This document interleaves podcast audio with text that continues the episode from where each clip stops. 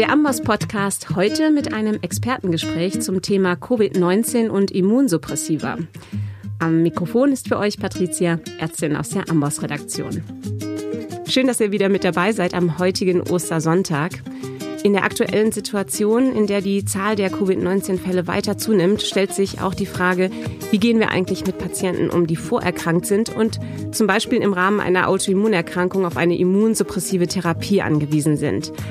Haben sie ein erhöhtes Risiko für schwere Covid-19-Verläufe? Gibt es darunter Substanzen, bei denen eine besondere Vorsicht geboten ist? Und welche Rolle spielen Immunsuppressiva in der Therapie des schweren Covid-19-Verlaufs mit ARDS, bei dem es ja zu einer Überreaktion des Immunsystems kommt? Das sind einige Fragen, über die ich mit unserer Expertin gleich spreche. Sie ist mir telefonisch zugeschaltet und ihr kennt sie vielleicht schon vom Hören aus einer unserer letzten Podcast-Folgen zum Thema Colitis ulcerosa. Und ich begrüße Sie ganz herzlich, Frau Professor Britta Siegmund, Direktorin der Medizinischen Klinik für Gastroenterologie, Infektiologie und Rheumatologie der Charité Berlin. Schön, dass wir uns sprechen. Ja, hallo, guten Morgen. guten Morgen. Immunsuppressiva unterdrücken ja beabsichtigt das Immunsystem in seiner Funktion. Einsatzgebiete sind zum Beispiel Autoimmunerkrankungen, Zustand nach Organtransplantation und Allergien, um nur einige zu nennen. Sie kommen also genau da zum Einsatz, wo das Immunsystem überreagiert und in seiner Wirkung gedämpft werden soll. Das bedeutet aber ja auch gleichzeitig, dass die Abwehrmechanismen des Körpers eingeschränkt sind und ähm, Immunsuppressiva in unterschiedlichem Maße mit einer erhöhten Infektanfälligkeit assoziiert sind. Frau Professor Siegmund, welche Bedeutung hat denn eine solche immunsuppressive Therapie für Patienten in der aktuellen Situation der Corona-Pandemie? Natürlich erstmal, dass eine immunsuppressive Therapie per se mit einer erhöhten Infektanfälligkeit assoziiert ist. Und dadurch, dadurch da haben wir auch Daten für andere äh, Situationen, andere Infektionen in der Vergangenheit. Für die aktuelle ähm, Erkrankung, für die Covid-19-Erkrankung fehlen uns hierfür die Daten noch. Ähm, um, um Fragen aber für die spezifischen Patientengruppen beantworten zu können, müssen wir auch diese spezifischen Gruppen anschauen, um dann dort das Risiko auch besser bestimmen zu können. Für, zum Beispiel für die chronisch entzündlichen Darmerkrankungen haben wir seit vier Wochen ein internationales, weltweites ähm, Register aufgebaut, wo täglich neue Patienten eingepflegt werden, damit wir ein besseres Gefühl dafür bekommen, welche Patienten mit welchen Medikamenten welche Verläufe haben. Ähm, das sind bislang etwa knapp 300 Patienten, also gar nicht so schrecklich viel. Und wir wissen auch aus der Region Wuhan, dass, dass dort nur wenige Patienten mit chronisch entzündlichen Darmerkrankungen ähm, eine Infektion erworben haben. Aber natürlich wissen wir auch, dass Patienten, die durch die Grunderkrankung deutlich eingeschränkt sind, dass die natürlich ein deutlich erhöhtes Risiko auch für einen schwereren Verlauf haben. Genau, dazu kamen auch ganz viele Fragen von unseren Zuhörern. Wir haben ja im Vorfeld zu diesem Podcast eine Umfrage gestartet, um einfach auch zu hören, was interessiert unsere ähm, Zuhörer. Vielen Dank an dieser Stelle für die rege Teilnahme. Und da war eben auch genau diese Frage, inwiefern haben jetzt Patienten mit immunsuppressiver Einnahme ein höheres Risiko für schwere Covid-19-Verläufe? Die Literatur ist hier auch ein bisschen uneinheitlich. Teilweise wurde beschrieben, dass die schweren Verläufe des Covid-19 von einer überschießenden Immunreaktion begleitet werden. Also hier Stichwort Zytokinsturm. Und da fragten uns eben auch Nutzer, wie schaut das denn jetzt aus? Sind denn immunsupprimierte Personen hier dann eben vielleicht weniger gefährdet sogar? Wie beurteilen Sie das? Ja, das ist gar nicht so, gar nicht so einfach zu beantworten. Zunächst muss man, glaube ich, noch mal festhalten, was sind wirklich Risikofaktoren, die wir jetzt schon gut definieren können für einen schweren Verlauf. Und das sind hohes Alter, höheres Alter, chronische Erkrankungen wie Diabetes, Bluthochdruck, chronische Lungenerkrankungen und auch Raucher ähm, sind gefährdeter. Das vielleicht so, das sind die Risikogruppen, für die wir eine, eine ganz gute Evidenz schon haben. Es ist richtig, dass es bei einem schweren Verlauf der Erkrankung zu einem sogenannten Zytokinsturm kommt. Das heißt, es wird so ein Schalter umgelegt und dann werden plötzlich enorme Mengen von proinflammatorischen Zytokinen und hier insbesondere Interleukin 1, 1 und Interleukin 6 produziert. Das ähnelt anderen Erkrankungen, wo sowas auch auftritt, wie zum Beispiel ein fulminanter Verlauf eines Morbus Still oder äh, eines Hämophagozytose-Syndroms. Bei den beiden Erkrankungen, wo es also auch zu diesem Zytokinsturm kommt, werden auch Medikamente eingesetzt wie Interleukin 1 oder Interleukin 6 Blocker, also Medikamente, die zum einen im Moment auch diskutiert werden als Therapeutikum für diese schweren Verläufe, die aber gleichzeitig auch eingesetzt werden bei vielen chronisch entzündlichen Erkrankungen. Also Interleukin 1 und Interleukin 6 äh, sind Medikamente, die in der Rheumatologie zum Beispiel regelmäßig zum Einsatz kommen. So kann man jetzt daraus dann schlussfolgern, dass Patienten, die mit diesen Medikamenten behandelt werden, vielleicht auch ein niedrigeres Risiko haben, einen schweren Verlauf zu haben. Ich glaube, das ist gewagt und äh, diese Schlussfolgerung würde ich mich im Moment nicht trauen. Aber wenn diese Patienten mit dieser Therapie gut eingestellt sind, würde ich die im Moment in jedem Fall fortsetzen und sehe keinen Grund, äh, diese Therapie im Moment zu pausieren oder, oder sogar zu beenden. Mhm. Ja. Wir hatten ganz interessant doch einige Zuschriften von Hörern bekommen, die im Gesundheitswesen tätig sind, Patientenkontakt haben und selbst von einer Autoimmunerkrankung betroffen sind und immunsupprimiert jetzt zur Arbeit gehen und große Sorgen haben, sich anzustecken und auch fragen, ähm, wie können wir uns schützen? Sollen wir uns gegebenenfalls krank schreiben lassen? Ähm, ja, da war tatsächlich waren äh, große Sorgen zu hören von den äh, Zuschriften. Genau, ich glaube, es ist eine ganz, eine ganz wichtige Frage, die man zunächst ja mal so ein bisschen denkt, Mensch, äh, was soll die Frage, sind doch gar nicht so viele. Gibt aber auch dazu schon Daten aus Belgien, Italien ähm, und China, die zeigen, dass acht bis zehn Prozent der Patienten, und ich bringe eben immer dieses Beispiel chronisch entzündlichen Darmerkrankung, weil das mein, äh, mein Heimatfeld ist sozusagen, acht bis zehn Prozent ähm, der Patienten sind in ihrer, in ihrer, an ihrer Arbeitsstelle im direkten Patientenkontakt, also sind im Gesundheitssystem tätig. Das heißt, es ist eine hochrelevante Frage, die gleichermaßen ja gilt für Erzieher, Erzieherinnen, Lehrer, Lehrerinnen, äh, die ja ebenso äh, breiten Kontakt zu der Bevölkerung haben, die mutmaßlich ja auch ein Infektionsrisiko darstellt. Wie gehen wir damit um? Ich glaube, zunächst gelten die Grundregeln die für uns alle gelten und die wir in den letzten vier Wochen ja auch alle ähm, praktiziert haben und täglich verbessern. Das ist intensives Händewaschen, das Abstand halten in der Öffentlichkeit und äh, soziale Kontakte meiden. An der Arbeitsstelle sollte die Schutzkleidung so verwendet werden, wie sie für alle anderen Personen dort auch empfohlen wird. Also da gibt es keine Sonderregelung. Aber man muss natürlich schon überlegen, will ich jetzt einen Patienten, der meinetwegen mit einem Immunsuppressivum behandelt wird, auf einer Covid-19-Station arbeiten lassen? Und ähm, ich denke, da sind wir alle, sagen wir alle spontan nein. Und so, so empfehlen wir das im Moment auch an unsere Patienten. Die bekommen alle einen äh, Brief von uns, der bestätigt, dass sie äh, nach Einschätzung des Robert Koch Institutes einer Risikogruppe angehören und damit ähm, unnötigen Kontakt vermeiden sollten. Und meistens ist das möglich. Konkret bei uns hier, wir haben solche Mitarbeiter in koordinierende Tätigkeit oder in den Ambulanzbereich umgesetzt, sodass sie also von dem Hochrisikobereich der Station weg sind. Also wenn man da mit den Arbeitgebern spricht, kann man da meistens sehr viel erreichen. Ja, wir hatten zum Beispiel eine Studierende, die uns geschrieben hat, dass sie in zwei Wochen ihr praktisches Jahr beginnt in der inneren Medizin und eben jetzt auch ganz verunsichert ist. Sie nimmt selbst Methotrexat unter anderem äh, für eine Autoimmunerkrankung, die bei ihr besteht und sie weiß nicht, soll sie sich krank schreiben lassen oder wir hatten auch eine Anfrage von einem Chirurg, der im Moment im Homeoffice sitzt. Wie kann man denen wirklich Tipps geben, zu sagen, dass sie wieder zur Arbeit gehen können? Ja, also dazu muss man auch noch mal ein bisschen ausholen. Die Frage ist ja, wo stecken wir uns an? Also wir haben bei uns im Haus seit ähm, zehn Tagen etwa jetzt die Regel, dass wir im Haus alle den ganzen Tag mit einem Mund-Nasenschutz rumlaufen. Also keine FFP2-Masken, aber alle haben einen ganz normalen Mund-Nasenschutz an.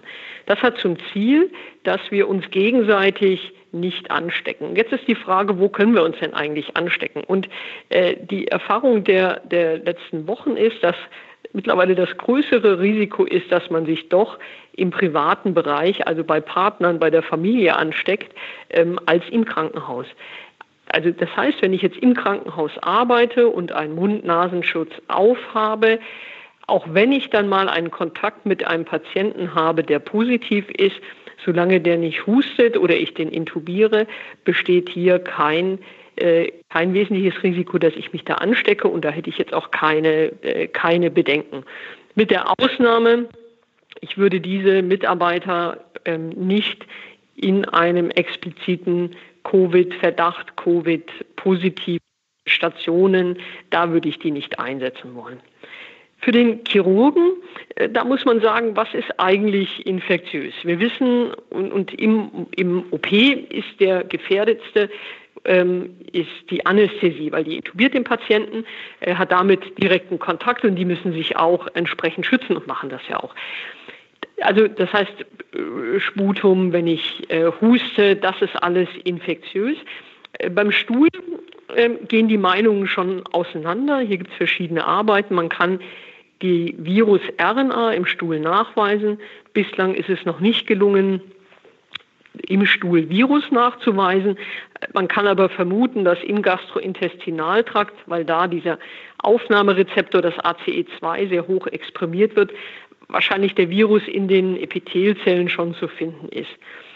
Solange ich aber nicht am Gastrointestinaltrakt operiere, sondern zum Beispiel eine Knochen-OP mache, ähm, besteht für den Chirurgen kein erhöhtes Risiko. Und wenn die sich so schützen wie immer, sollte da auch nichts passieren. Mhm. Das, das ist einleuchtend, das stimmt. Immunsuppressiva sind ja pharmakologisch betrachtet eine sehr gemischte Substanzklasse, die das Immunsystem an ganz verschiedenen Stellen hemmen. Gibt es denn unter dieser Gruppe der Immunsuppressiva ähm, besondere Substanzen, bei denen eine Vorsicht geboten ist und inwiefern? Wir wissen, dass, ähm, also man muss fragen, was beeinträchtigt den Virus und das Wachstum des Virus. Und wir wissen, dass wenn ich weniger Leukozyten habe und hier insbesondere weniger Lymphozyten habe, dann die Clearance des Virus länger dauert.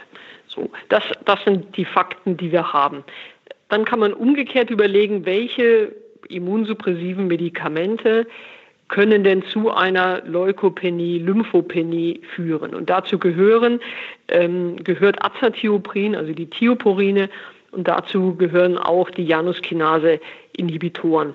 Das heißt, die bei diesen Substanzen, wenn ich jetzt entscheiden müsste, ich muss jemanden neu einstellen auf eine Therapie, ähm, weil er die eine chronische Erkrankung hat und nicht eine längerfristige Therapie bräuchte, wäre ich wahrscheinlich zurückhaltend im Einsatz dieser beiden Medikamente. Wenn aber ein Patient, eine Patientin schon lange mit diesen Medikamenten behandelt wird, gut eingestellt ist, damit die, die Erkrankung selber gut kontrolliert ist, die Therapie nicht verändern. Gut. Und wie schaut es aus, wenn wir jetzt einen Blick auf Biologika werfen? Ähm, machen die jetzt, sie, sie greifen ja gezielter in die Immunkaskade ein. Ähm, gibt es da einen Unterschied, würden Sie sagen? Ähm, dazu gehören zum einen, also in der Gastroenterologie sind das ja primär die TNF-Blocker oder IL-12, IL-23-Blocker.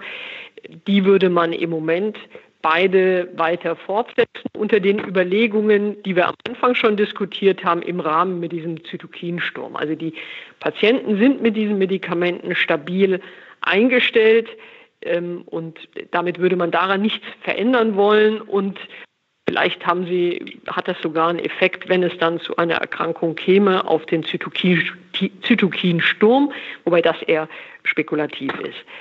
Ähm, es gibt dann noch ein weiteres Biologikum, was wir verwenden. Das ist das Vedolizumab, ein Integrin-Antagonist, wo Darm spezifisch verhindert wird, dass Entzündungszellen in den Darm eindringen können.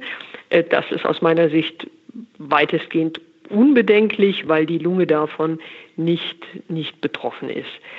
Das heißt, ja, wir würden diese äh, Substanzen im Moment weiter einsetzen, wenn sie erforderlich sind, um die Erkrankung in einer stabilen Remission zu halten. Wird es denn da Sinn machen? Denn die Wirkstoffe können ja teilweise intravenös äh, verabreicht werden. Dafür müssen die Patienten dann natürlich in die Klinik kommen. Das ist vielleicht wieder ein erhöhtes Risiko. Sie verlassen das Haus, sind schon vorerkrankt. Dann gibt es aber auch die Möglichkeit äh, der subkutanen Verabreichungen zu Hause, die man selbstständig durchführt. Gibt es da Patienten, wo Sie sagen, man würde jetzt umstellen von IV auf ähm, subkutane Injektionen? Oder können vielleicht Infusionen alternativ verschoben werden? Das ist eine wichtige Frage und der primäre Reflex ist genau das, was Sie sagen. Und wir führen ja für die Europäische Crohn- und Colitis-Organisation, die ECHO, wöchentliche Interviews durch. In einem unserer ersten Interviews vor, vor mittlerweile äh, fünf Wochen ähm, ist genau diese Frage gestellt worden und da hat die entsprechende Person auch noch geantwortet, wenn es geht, sollte man umstellen. Und mittlerweile haben wir das revidiert, diese Meinung. Und ich glaube, das ist auch etwas, was wir im Moment lernen, dass wir Aussagen machen und aber die Evidenz uns so ein bisschen einholt. Wenn man das realistisch jetzt mit etwas Abstand betrachtet, muss man sagen, dass viele Patienten ja eingestellt sind, häufig schon andere Medikamente hatten ähm, und sind eben jetzt entweder bei dem IV-Medikament angekommen, hatten davor das Subkutane oder umgedreht, sodass das gar nicht so einfach ist, alle zu.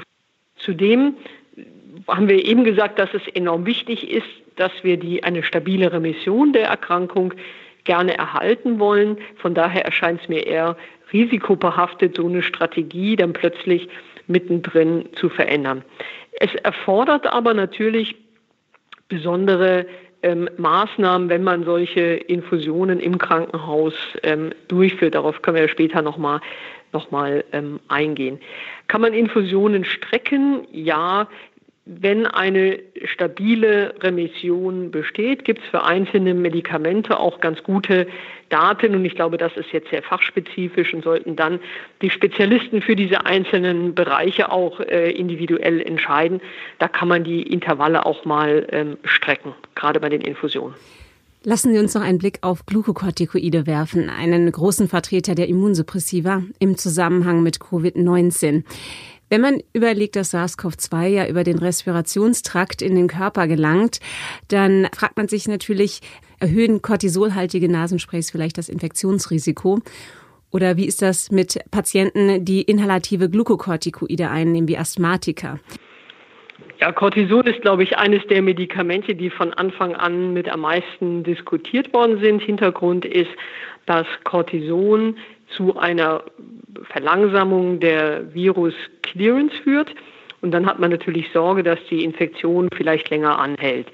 Ähm, das spielt vor allem in der Intensivmedizin initial mal eine Rolle, weil dort beim schweren Lungenversagen manchmal auch Cortison eingesetzt wird. Und hier laufen im Moment Studien, die diese Frage am Ende beantworten können.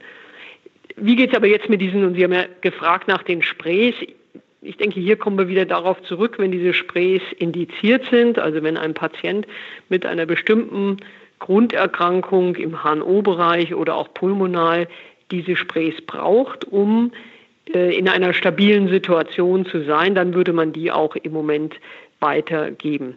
Für die entzündlichen Erkrankungen, wo ja manchmal Cortison kurzfristig auch höher dosiert werden muss, weil einfach ein Schub besteht, würde man das auch geben, weil der Schub muss ja mit und ohne Covid kontrolliert werden. Man muss aber frühzeitig überlegen, wie man auch aus der Cortisongabe wieder rauskommt. Eigentlich das, was wir auch im normalen Leben ohne Covid fordern, dass Cortisongaben nur kurzfristig erfolgen sollten. Man muss immer kritisch hinterfragen, ob es hier auch andere Möglichkeiten gibt. Also ja, Cortison kann weitergegeben werden, aber wie immer und wie auch ohne Covid soll die Indikation richtig gestellt werden. Bei allen Patienten, die unter immunsuppressiver Therapie stehen, soll ja regelmäßig der Impfstatus geprüft werden. Worauf muss man denn jetzt speziell achten? Zum einen kann man hoffen, dass man seine Hausaufgaben gemacht hat.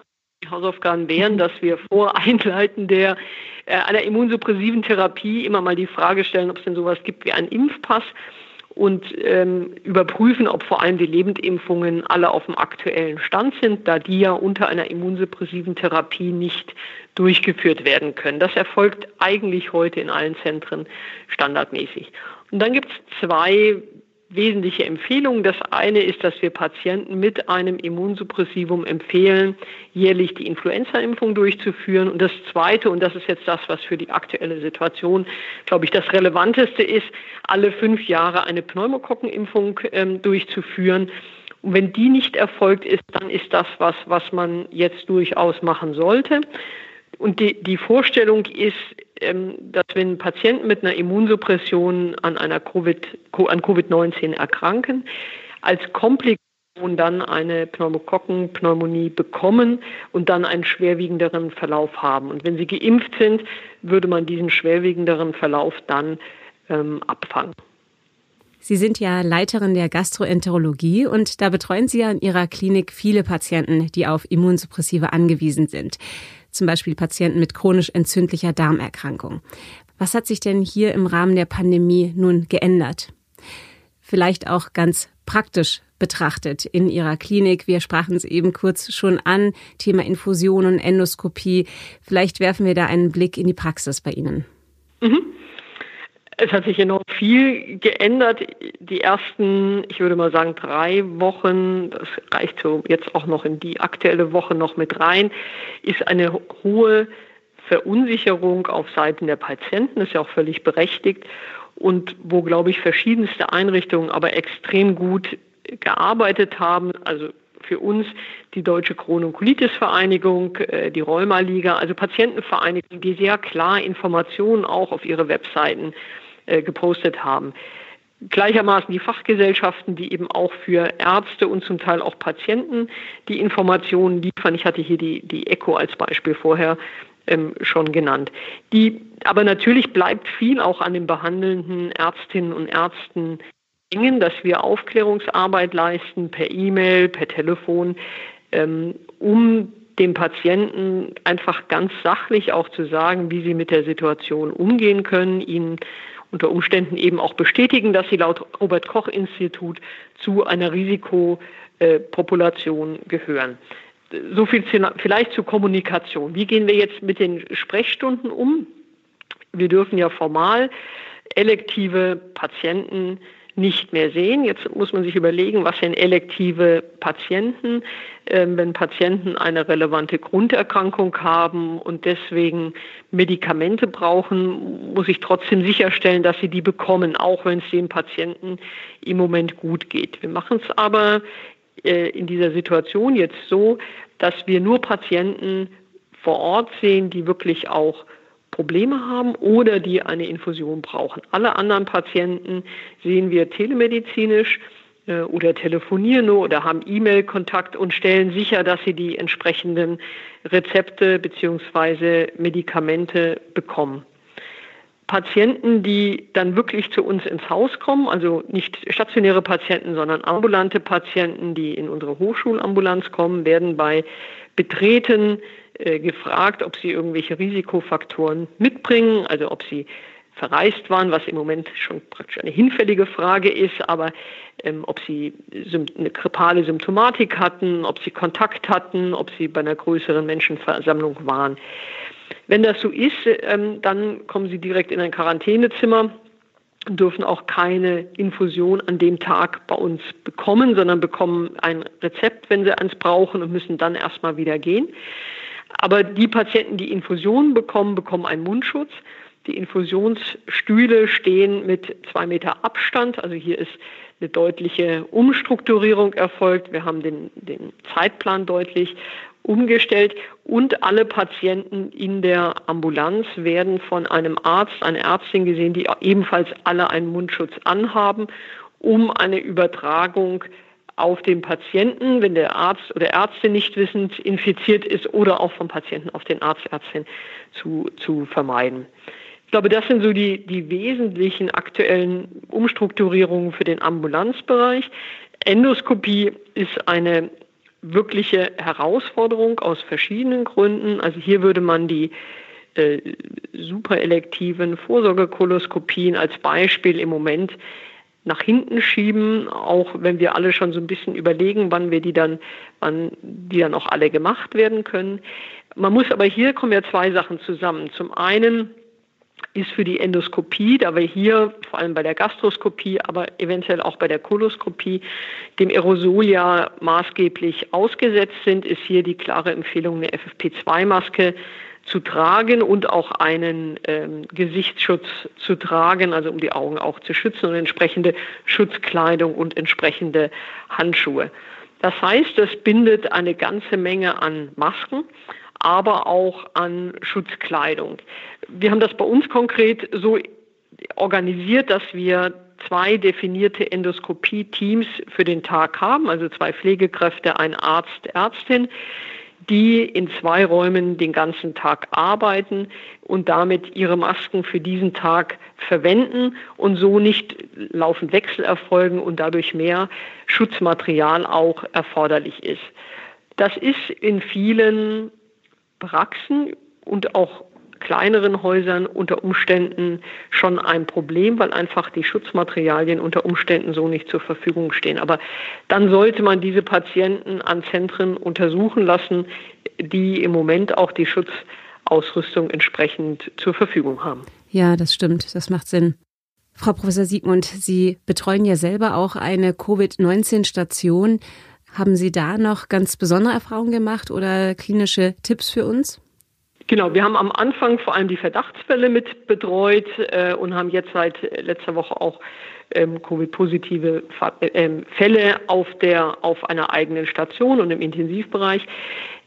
Ich glaube, am Anfang haben wir alle, so wie immer bei, bei grippalen Infekten, auch die Fragen so gestellt. Ja, hatten Sie Halskratzen? Haben Sie ein Jucken in der Nase verspürt, fühlen sie sich irgendwie krank. Und was wir sehr schnell gelernt haben, ist, dass die Symptome ganz ähm, anders sein können. Also eine, ich erinnere mich an eine Patientin, die primär eine gastrointestinale Symptomatik hatte, also die ein bisschen Durchfall hatte und gar nicht im Hals eigentlich dann erst zwei Tage später was gemerkt hatte ist pathophysiologisch überhaupt nicht verwunderlich, weil ähm, ACE2 vor allem im Dünndarm eigentlich auch exprimiert wird und es damit gut vorstellbar ist, dass auch so eine Symptomatik entstehen kann. Ich glaube, vor allem bei älteren Patienten muss man auch sehr vorsichtig sein, weil die häufig auch gar kein Fieber ähm, entwickeln und sehr wenig Symptomatik haben und trotzdem positiv sind. Äh, dann diese besondere Patientengruppe, die von diesem Geschmacksverlust berichtet. Also was wir gelernt haben in den letzten vier Wochen ist, ganz niederschwellig zu sagen, hier habe ich den Verdacht und den möchte ich doch erstmal isolieren und abstreichen. das Schöne ist ja, dass wir mittlerweile die Testergebnisse sehr schnell bekommen, also innerhalb, entweder am gleichen Tag oder am nächsten Morgen, je nachdem zu welcher Tageszeit abgestrichen wird ähm, und damit auch relativ schnell wieder ein Patient entisoliert werden kann. Und wahrscheinlich ist es auch jetzt sinnvoll, wie immer, bereit differentialdiagnostisch zu denken. Sie hatten mir ja auch im Vorfeld von einer Patientin erzählt. Ganz, genau, ist ganz spannend. Wir hatten, das ist richtig, wir hatten im Vorgespräch darüber gesprochen und es war eine, in dem Fall eine, eine, eine junge Patientin, die zu uns kam und ähm, sich übergeben hat so ein bisschen und richtig krank war, äh, auch ein sehr hohes CRP hatte. Ähm, da wurde ein CT der Lunge gemacht, da hat man dann diese beidseitigen suspekten Infiltrate gesehen. Und, äh, aber der, Rachen, der Rachenabstrich war ähm, dann auch zweimal negativ. So. Und die wurde aber nicht so richtig besser und am Ende haben wir doch eine Bronchoskopie bei dieser Patientin sogar gemacht. Und es waren dann ganz klassische Mykoplasmen, also ähm, die dann unter Antibiose sehr, sehr schnell sehr viel besser wurden, die Patientin auch entlassen werden konnte. Was uns das aber aufzeigt, ist, dass, und das betrifft, glaube ich, jetzt vor allem die Teams in allen Notaufnahmen, ähm, wenn wir Patienten mit Symptomen sehen, Klar, die erste Frage muss sein, begebe ich mich jetzt in eine Risikosituation oder nicht? Also ich muss diese Covid-Fragen alle stellen. Aber dann muss ich auch mal die andere Hälfte des Gehirns einschalten und sagen, ähm, es ist mindestens genauso wahrscheinlich, dass dieser Patient auch eine der Erkrankungen hat, die die, die Patienten auch vor Covid in eine erste Hilfe gebracht haben und muss mich darauf gleichermaßen einlassen und auch die entsprechenden Fragen stellen, damit wir nicht lebensbedrohliche andere Krankheitsbilder jetzt in der Situation plötzlich übersehen. Mm, gut, dass Sie das nochmal sagen. Zum Abschluss möchte ich mit Ihnen noch über den gezielten Einsatz einer immunsuppressiven Therapie beim schweren Covid-19 mit ARDS sprechen. Wo stehen wir da und welche Studienergebnisse gibt es denn schon? Wir haben aus, insbesondere aus China, aber auch aus Italien, erste Fallserien ähm, zu Therapien mit diesen IL-6-Blockern äh, für, das schwere, für die schwere Erkrankung. Das sind retrospektive Analysen, die so ein bisschen aufzeigen, dass da vielleicht ein Benefit äh, zu erkennen ist. Ich glaube, man muss hier sehr, sehr vorsichtig sein und wir brauchen Studien, um diese Fragen ordentlich beantworten zu können. Wenn man jetzt auf diese internationale Studienseite geht, also wo alle Studien international registriert werden, dann sieht man, dass da richtig viel Aktivität ist. Das stimmt also positiv, weil wir sehr bald sehr viel mehr Evidenz haben werden. Und äh, auch zu den IL-6-Blockern sind mehrere Studien entweder auf dem Weg, eine ist äh, sogar abgeschlossen. Ich denke, da werden wir die, die Zahlen bald haben. Ähm, Gleiches gilt eigentlich für die, ähm, für die Therapieansätze, die den Virus primär angehen wollen. Hier muss man sagen, wenn man die einsetzen möchte, muss man die eigentlich sehr, sehr früh einsetzen, weil wenn erstmal eine schwere Erkrankung da ist, hat der Virus schon Überhand gewonnen. Zumindest ist das so das Prinzip der anderen Viruserkrankungen, mit denen wir häufiger umgehen. Also ich denke jetzt an die Hepatitis-Viren. Ähm, also da müsste man, wenn sehr früh einsetzen. Das erscheint mir sehr viel schwieriger, weil wir eben darüber gesprochen haben, wie schwierig es ist, überhaupt festzustellen, dass jemand positiv ist. Und wann ich, wie, wie man damit eine Studie macht, das erscheint mir sehr, sehr kompliziert. Ist aber auch gleichzeitig ist dieses Thema Studien eine, eine wichtige Aufforderung und ich glaube eine, eine Herausforderung für Deutschland und für die ganze Welt, dass wir jetzt hier zusammen mit den Behörden es schaffen, schnell Studienprotokolle trotzdem mit dem nötigen Maß an Aufmerksamkeit durchzusehen, aber auch schnell starten zu können, damit wir bessere Daten haben, die wirklich aus randomisierten Studien kommen, mit denen wir dann auch eine klinisch, mit klinischer Evidenz wieder arbeiten können. Dazu passend ist ja auch im Moment die Diskussion um Hydroxychloroquin ähm, in Kombination mit dem Antibiotikum Azithromycin ob das vielleicht sinnvoll wäre, bei Covid-19-Patienten einzusetzen. Und das wird ja regelrecht propagiert. Ähm, Hydroxychloroquin, eigentlich ein Antimalariamittel, das inzwischen als Immunsuppressivum für antirheumatische Erkrankungen eingesetzt wird. Das ist auch die Frage, wenn jetzt die Nachfrage nach Hydroxychloroquin so steigt, führt das vielleicht auch zu Versorgungsengpässen bei Patienten mit rheumatischen Erkrankungen. Ähm, woher stammt denn eigentlich dieser Hype von Hydroxychloroquin im Zusammenhang mit Covid-19? Also zum einen muss man zu dem Chloroquin oder Hydroxychloroquin äh, sagen, diese, dieser aktuelle Hype basiert ja auf einer Arbeit äh, von der Gruppe von Herrn Raoult aus Marseille. Ähm, und die haben eine Studie gemacht, die man methodisch maximal hinterfragen kann. Die haben in einem Krankenhaus alle Patienten mit Hydroxychloroquin und Azithromycin ähm, behandelt. Die Idee der Kombination ist, dass das Azithromycin vielleicht noch eine etwas eine verstärkende äh, antivirale Wirkung mit reinbringt, obwohl es eigentlich ein Antibiotikum ist. Die Kontrollgruppe ist ein anderes Krankenhaus, ähm, wo die Patienten eben nicht so behandelt worden sind. Das ist methodisch äh, extrem fragwürdig vorneweg. Und der Endpunkt der Studie war eine Reduktion der Viruslast und nicht ein klinischer Endpunkt. Und damit, und die Viruslast in der Tat ist in dieser Hydroxychloroquin-Azithromycin-Krankenhaus etwas schneller abgefallen als in dem anderen. Aber kann man daraus ähm, Rückschlüsse für die Praxis ziehen? Nein, kann man nicht. Ähm, auch zu Chloroquin laufen im Moment noch Studien. Aber wenn ich hier, und ich bin kein Pulmonologe, ähm, aber wenn ich hier Frau Herold vielleicht zitieren darf aus der, der Pulmonologie in Gießen, die hat äh, in der Presse in den letzten Tagen gesagt, Chloroquin wurde schon für viele Viruserkrankungen versucht und bislang hat es eigentlich bei keinem am Ende gewirkt. Äh, glaube ich, sollte man diesen aktuellen Hype mit großer mit großer Vorsicht genießen und vielleicht doch erstmal auf bessere Evidenz warten. Mhm, und da blicken wir natürlich gespannt auf die Studienergebnisse, die jetzt generell zu dem Thema Covid-19 veröffentlicht werden. Ja, wir sind jetzt schon am Ende unserer Sendung angekommen. Frau Professor Siegmund, nochmal vielen Dank an dieser Stelle für Ihre Zeit, dass Sie uns Rede und Antwort gestanden haben. Gibt es denn von Ihrer Seite noch etwas, was Sie uns mit auf den Weg geben möchten? Ja, sehr gerne. Ich glaube, die, die, die aktuelle Situation ist nicht nur für die Krankenhäuser, sondern auch für die Gesellschaft eine völlig neue Herausforderung, die wir, glaube ich, alle so noch nie erlebt haben. Was aber, was wir aber oder was ich bei mir im Team hier in den letzten Wochen beobachtet habe, hier ist ein enormer Teamgeist entstanden, dass wir das äh, zusammen schaffen, dass wir vernünftig damit umgehen. Und ich glaube, diesen Teamgeist brauchen wir alle, damit wir gemeinsam die Situation gut überstehen und damit zurechtkommen. Und ich glaube, man sollte dann an diesem Tag auch nicht vergessen, dass heute Ostern ist. Und deswegen wünsche ich allen ein trotz dieser außergewöhnlichen Situation ein schönes Osterfest. Ja, das stimmt.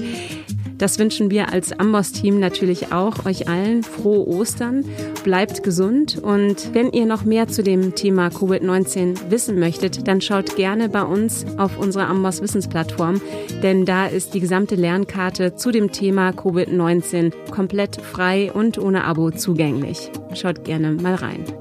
Ansonsten wünschen wir euch einen schönen Sonntag. Macht's gut. Alle Infos zum Podcast und der Amboss Wissensplattform findest du auch unter go.amboss.com slash podcast.